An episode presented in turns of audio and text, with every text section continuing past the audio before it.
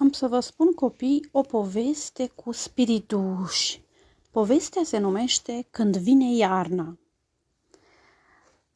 Dacă în postul Crăciunului mergi prin pădure în Amurg și asculți cu atenție, vei putea să auzi printre copaci și tufe foșnete și șoapte.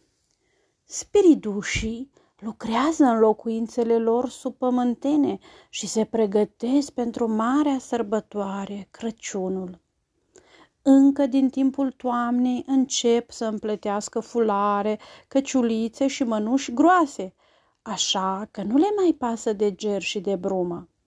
În luna decembrie, cam pe acum, când păriașul de la marginea pădurii îngheață, dacă ai noroc, poți să zărești spiriduși care se dau pe gheață cu patinele lor minuscule la lumina stelelor, chiuind și chicotind încetișor. De cum cade prima zăpadă, ei pregătesc în bucătăriile lor mere coapte gustoase și beau pungi fierbinte făcute anume pentru spiriduși. Spiridușilor le place primăvara, vara, toamna și iarna, dar iubesc în mod deosebit iarna și mai ales perioada Crăciunului. Spiridușii mai mari leagă la gură trăistuța cu praf sclipitor pe care îl vor duce mai târziu în oraș.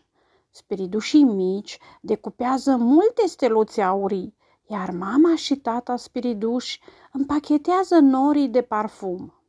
În locuințele supământene ale spiridușilor miroase minunat a mușchi și cetină, a scorțișoară și marțipan.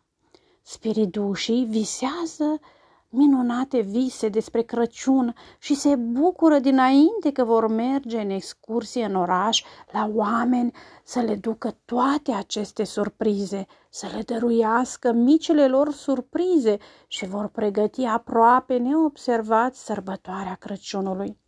Cel mai mic spiriduș al Crăciunului este foarte emoționat. Este primul an când poate să meargă și el împreună cu ceilalți. Oare ce întâmplări le așteaptă acolo, în oraș, la oameni? Sfârșit.